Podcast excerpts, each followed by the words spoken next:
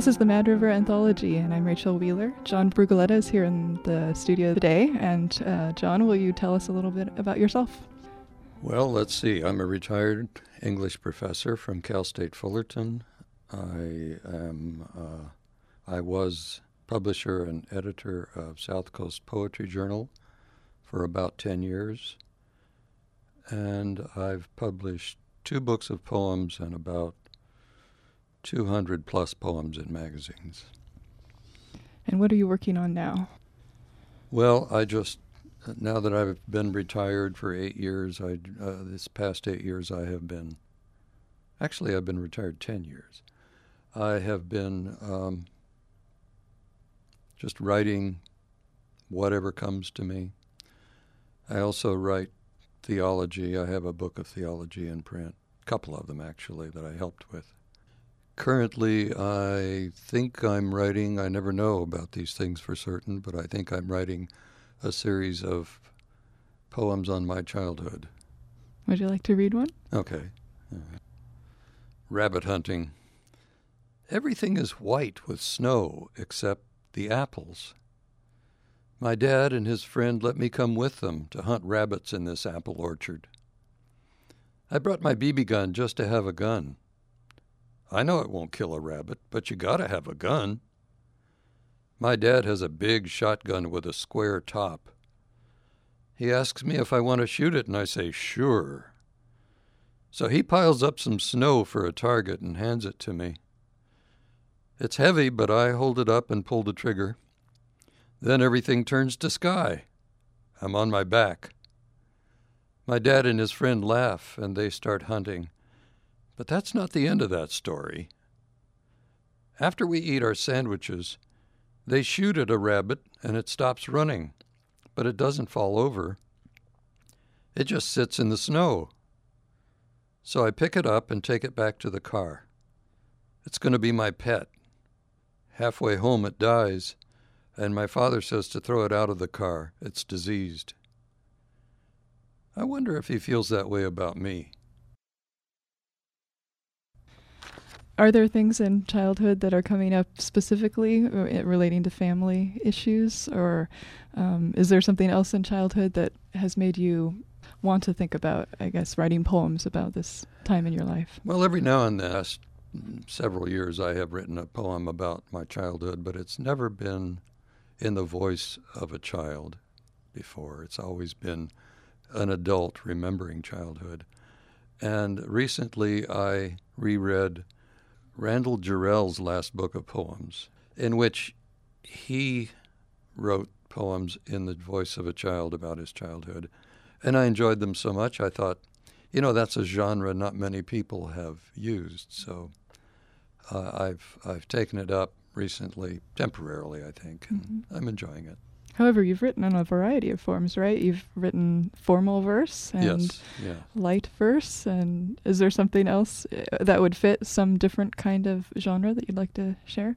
Well, I'm a Christian, and so I do write poems sometimes from a from a Christian point of view. I also write poems about animals and about science, and I'm one of those Christians who tries to to harmonize science with faith. I think there are many ways to do that, and there are some brilliant people working in that field today.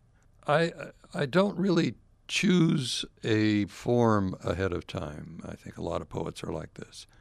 I, I when a, a, an idea for a poem comes to me, or the scent of a poem uh, is something I detect, then I I think about the voice that would fit that idea, that image that comes to me, and and the voice sort of tells me this ought to be free verse or this ought to be a sestina or a sonnet or a villanelle or whatever form.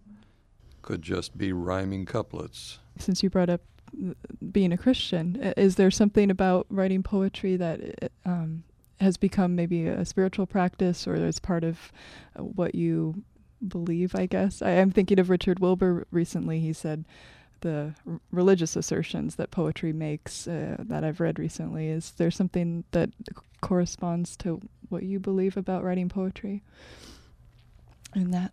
I think what uh, maybe what you're thinking of is is Wilbur saying that any poet who writes metaphors implies that disparate things really are in some way, deep way, connected. And, and he sees that as religious, and, and I see it as spiritual as well, because there seems to be no rational reason for them to be connected, but uh, the poet's mind connects them anyway in saying this is like that or implying this is like that. But every now and then uh, I write a poem that is more overtly Christian. But I'm very careful about that because I think the worst kind of Christian poetry just uses all the, the official cliches of Christianity. Grace, forgiveness, uh, atonement, love, mercy. And people have heard these so often that they've, they've leaked their meanings.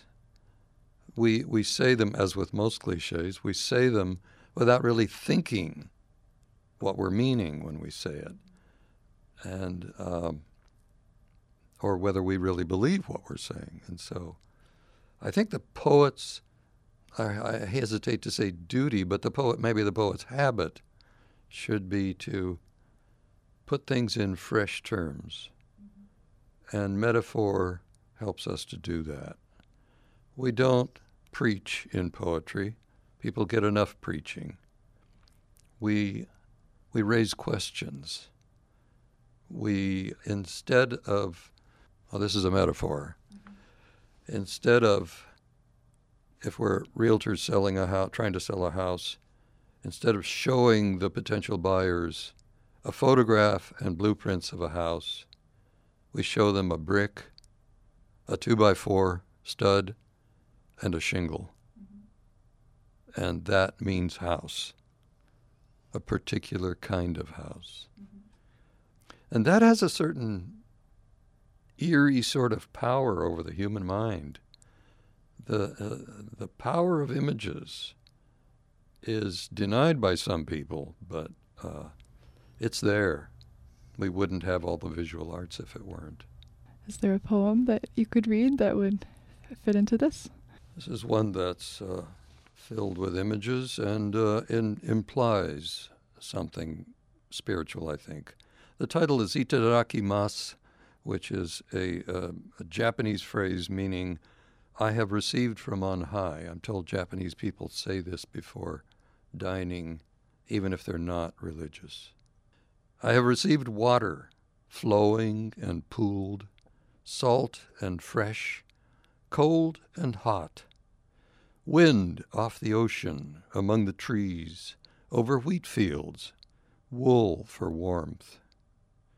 I am grateful for these, and for the many touching octopi, the common beauty of oleanders, tough limbed oaks, lithe ocelots, leather skinned oranges, and pungent onions. About me lie perch from farm ponds, peppers and parsnips, potatoes and Tellicherry peppercorns, pork and peaches, paprika, together with the sweet sadness of pachelbel. I have been given air to breathe, alders leafing out in spring, crisp apples, deep flavored apricots, and the shield like leaves of aspidistras. Grapes and goldfinches, garlic and grass are in my treasury. Jackrabbits and jays, ginger and juncos have come to me as gifts. I am inebriated on biscuits and bass, bread and bears, bicycles and barracudas, on basil and brass. Clouds and rainfall, snow and sleet, sunshine and darkness are my blessings, as are moonlight and firelight, starlight and candlelight. I have been awarded Mozart and Bach, Verdi and Puccini, Homer and Shakespeare, Thomas More and Martin Luther, Herbert and Donne.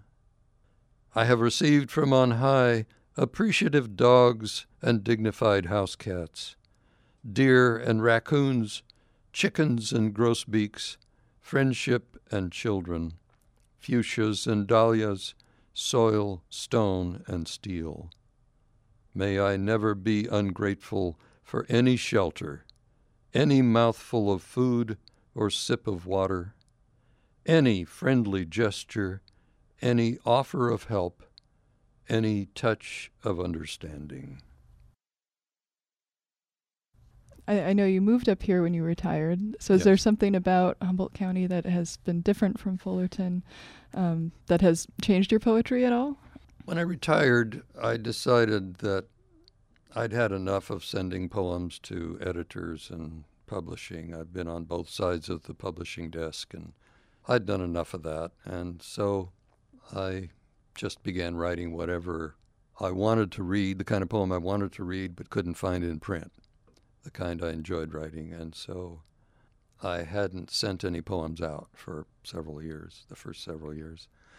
But then the North Coast Journal decided they were going to print poems, and they wanted them to be about this area. That is, the subject should be, should be this area. I began writing some uh, poems of that kind. I was especially inspired by them because they pay for their poems, and most publishers don't. Here's one that I think the first one they took called Coffee Shops. Uh, by the way, nowadays coffee shops seem to mean uh, a place where you can get a latte or a mocha, but I'm I'm thinking more of uh, Adele's or Pantry here.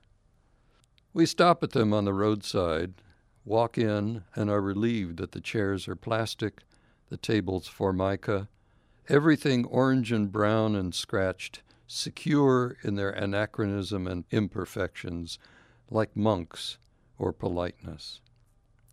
The meringue on the pies and the waitress's hair both achieve height and elegance by means of daily necessity. The atmosphere is not ambience. It's the honest flatulence of grease with high notes of potatoes and bacon.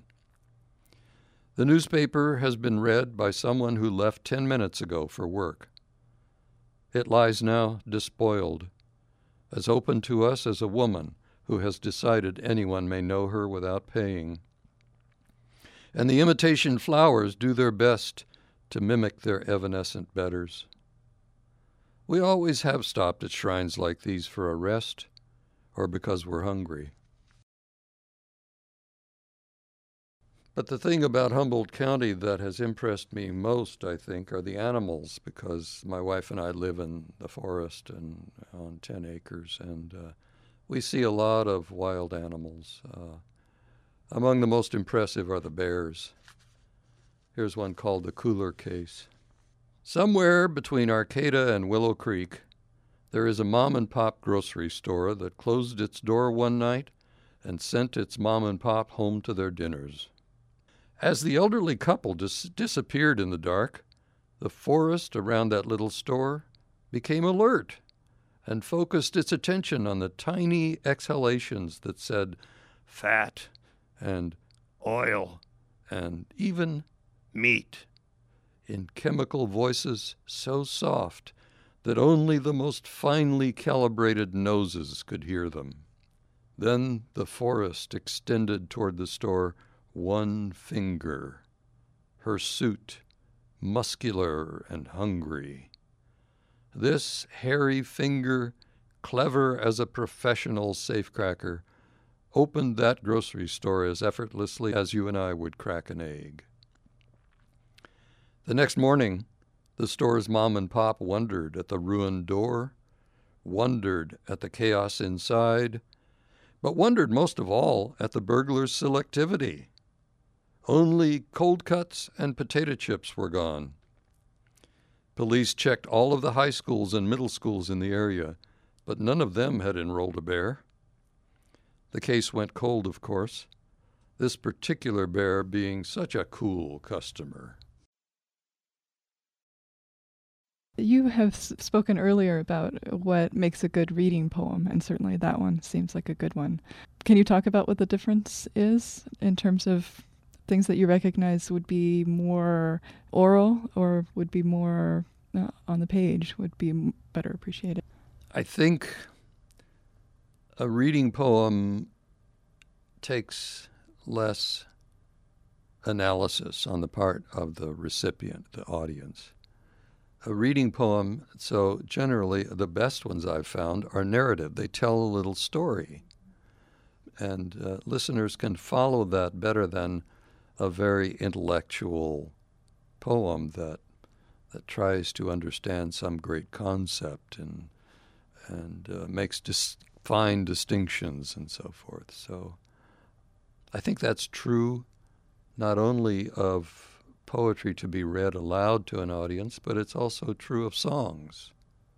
They differ from poetry that's read on the page. In fact, I wrote an article once uh, that included um, a hymn by Isaac Watts in it. He wrote this hymn in the 18th century, and it's very popular today among Christians to sing. But he took out one stanza because in it he punned on the scarlet that clothed Jesus on the cross.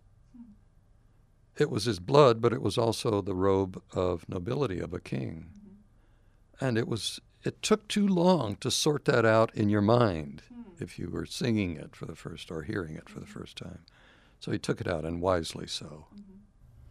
You've written a lot of hymns, right? Yeah, yeah. And w- what do you find you have to think about uh, that kind of thing when you're when you're doing that kind I of I think so. Yes, you you have to. You know, in in poetry to be read to oneself, you can go back over it on the page. You can reread it. You can think about it. You can stop in the middle and think about it, and then go on. But when it's being read aloud or when it's being sung, you don't have that lu- luxury, that leisure, and and so um, it has to be pretty obvious while you're while it's moving past you. hmm You write a lot in response to reading. I think you mentioned earlier the Jarrell that's prompted you're doing the childhood poems. Are there other poets or other things that you have written in response to your reading? Well, I've um, I've written a series of of poems on characters in the Bible, both Old and New Testaments. I think all of them are too long for the program today. I get inspired by the best poets I read. I th- I think it's not a matter of imitating them; it's a matter of hearing a voice and then responding with your own voice. I'm not sure that I have a voice that is, I don't mean speaking voice, but I mean a voice in my poems that is consistent, but some knowledgeable people tell me I do. And so I, I suppose I do, but it all gets digested. Reading other poetry and reading other things besides poetry, I think, like, you know, um, novels, scientific treatises, these these things are like food for the poet. You digest them, you, and in so doing, you make them a part of yourself, and so they're changed. Yeah. You wrote one in response to Jayber Crow, I know, and since I introduced you to that book, I'm wondering if you'll read that poem. Sure. It's called Love, and the quotation at the top reads uh, this is from Wendell Berry's novel Jayber Crow. He, says, he writes, Young lovers see a vision of the world redeemed by love. That is the truest thing they ever see, for without it, life is death. Death, as you probably already know, is not the cessation of the heart's regular spasms or the conversation of synapses going mute. Death is the dark goal of those and others the return of all savors and greens and citrus smells, past their fetid decay, past proteins and lignin, past compounds to elements. And there, on the cusp of nothingness, balanced on the lip of a huge, lightless maw, death takes shape. It is the shape of shapelessness, its lack of light our only way to see it, if seeing you call it.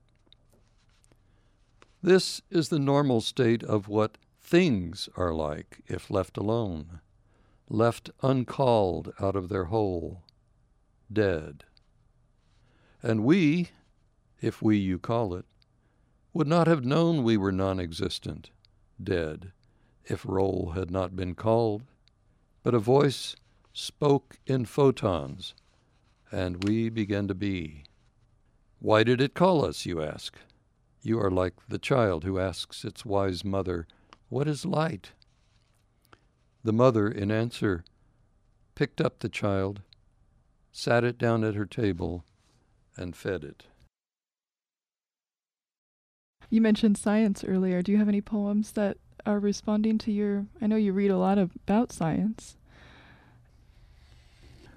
I think an important topic is how people throughout their existence, so far as we know, even in prehistory, have seen an essential difference between human beings and the other animals. That we somehow don't fit in the world, that we are interlopers. So here's one called Unnatural Mankind. I tend to disagree with that in a sense, really. So, like Iceland poppies downcast in the rain, or like the chimpanzees who seem to mourn that inconvenient dampness from the sky, we huddle in another pouring day. Elephants and kudus breathe the air and walk the crust of earth with proper ease. The barracuda eats her neighbor fish, and ants herd aphids for the milk they give. What gave our race the sense that we're unique, the planet's cancer, time's anomaly? What but our reason, intellect, and speech? A sharpened tool, a managed flame, a plan. But now the ravens and gorillas show their like credentials, and we're left with one a vision of ourselves as broken beasts, interred and then transformed to minor gods. Do you want to read a poem I see in front of you? yes. This is on ex President Bush and President Obama. I can't remember when I wrote this, but I guess it was after Obama was uh, nominated for the the Democratic nominee. A new age, perhaps. His anger does not last forever. There was a horse made senator in Rome. We've gone one worse an ass for president. I know of no one slaughtered by the horse's vote, but tens of thousands now lie rotting under grass to save our ass in history's brief memory. However, from the people we thought fit for slavery comes one whose calm demeanor promises another time of peace. The demonized will sit down with their demonizers and, we hope, arrange a wedding of insightful mercy with adamantine justice. And may their offspring all be known as wisdom. And that raises another topic of poetry. Just as I think it's unfair to use poetry's power to impose Christianity on other people against their will. It's unfair to do that with our political topics, so I'm not sure I want to publish that poem. well, we're we're wrapping it up to the end of the half hour. Is there anything you want to close with? Anything? Yeah. Hucksters. I am old enough to have known the breath of a horse at a dark barn window, just surviving. The wagon he used to pull through the streets, standing motionless nearby in the vacant lot. Hucksters still hawked their onions and string beans, but by then they drove Fords and Dodges, their beds built up for display with boards, and a boy riding along to run a bag of potatoes to Mrs. Biondo on the ninth floor and back down with her coins. They pulled over where customers lived. They honked. They called out their good. Apples, tomatoes, cheap. Then in a stage whisper, grown by some dumb creep. And in the evenings, after their unromantic and tedious days, they sat at the cleared kitchen table, counting nickels and quarters, allotting their wives enough for milk and flour, putting away a dollar or two each week, always dropping something in the basket before them at church. And then they too parked their rusting trucks, and they themselves toward the end lived indoors, breathing into the telephone, barely surviving. Where will we park our smooth cars at last? In what dim room will we exhale our spirit? Ending on a cheerful note. Well, thank you, John. You're welcome. It's a pleasure to be here. My guest has been John Brugoletta. You've been listening to the Mad River Anthology. The engineer was Emily Craven. I'm Rachel Wheeler. If you have questions or comments about this program, please call our listener comment line at 826 6089. On our blog, an online archive of past programs can be found at madriveranthology.wordpress.com. The show is also available in iTunes. The Mad River Anthology airs the second and fourth Sundays of the month at 10 p.m. and is produced for KHSU, located at Humboldt State University in Arcata, California.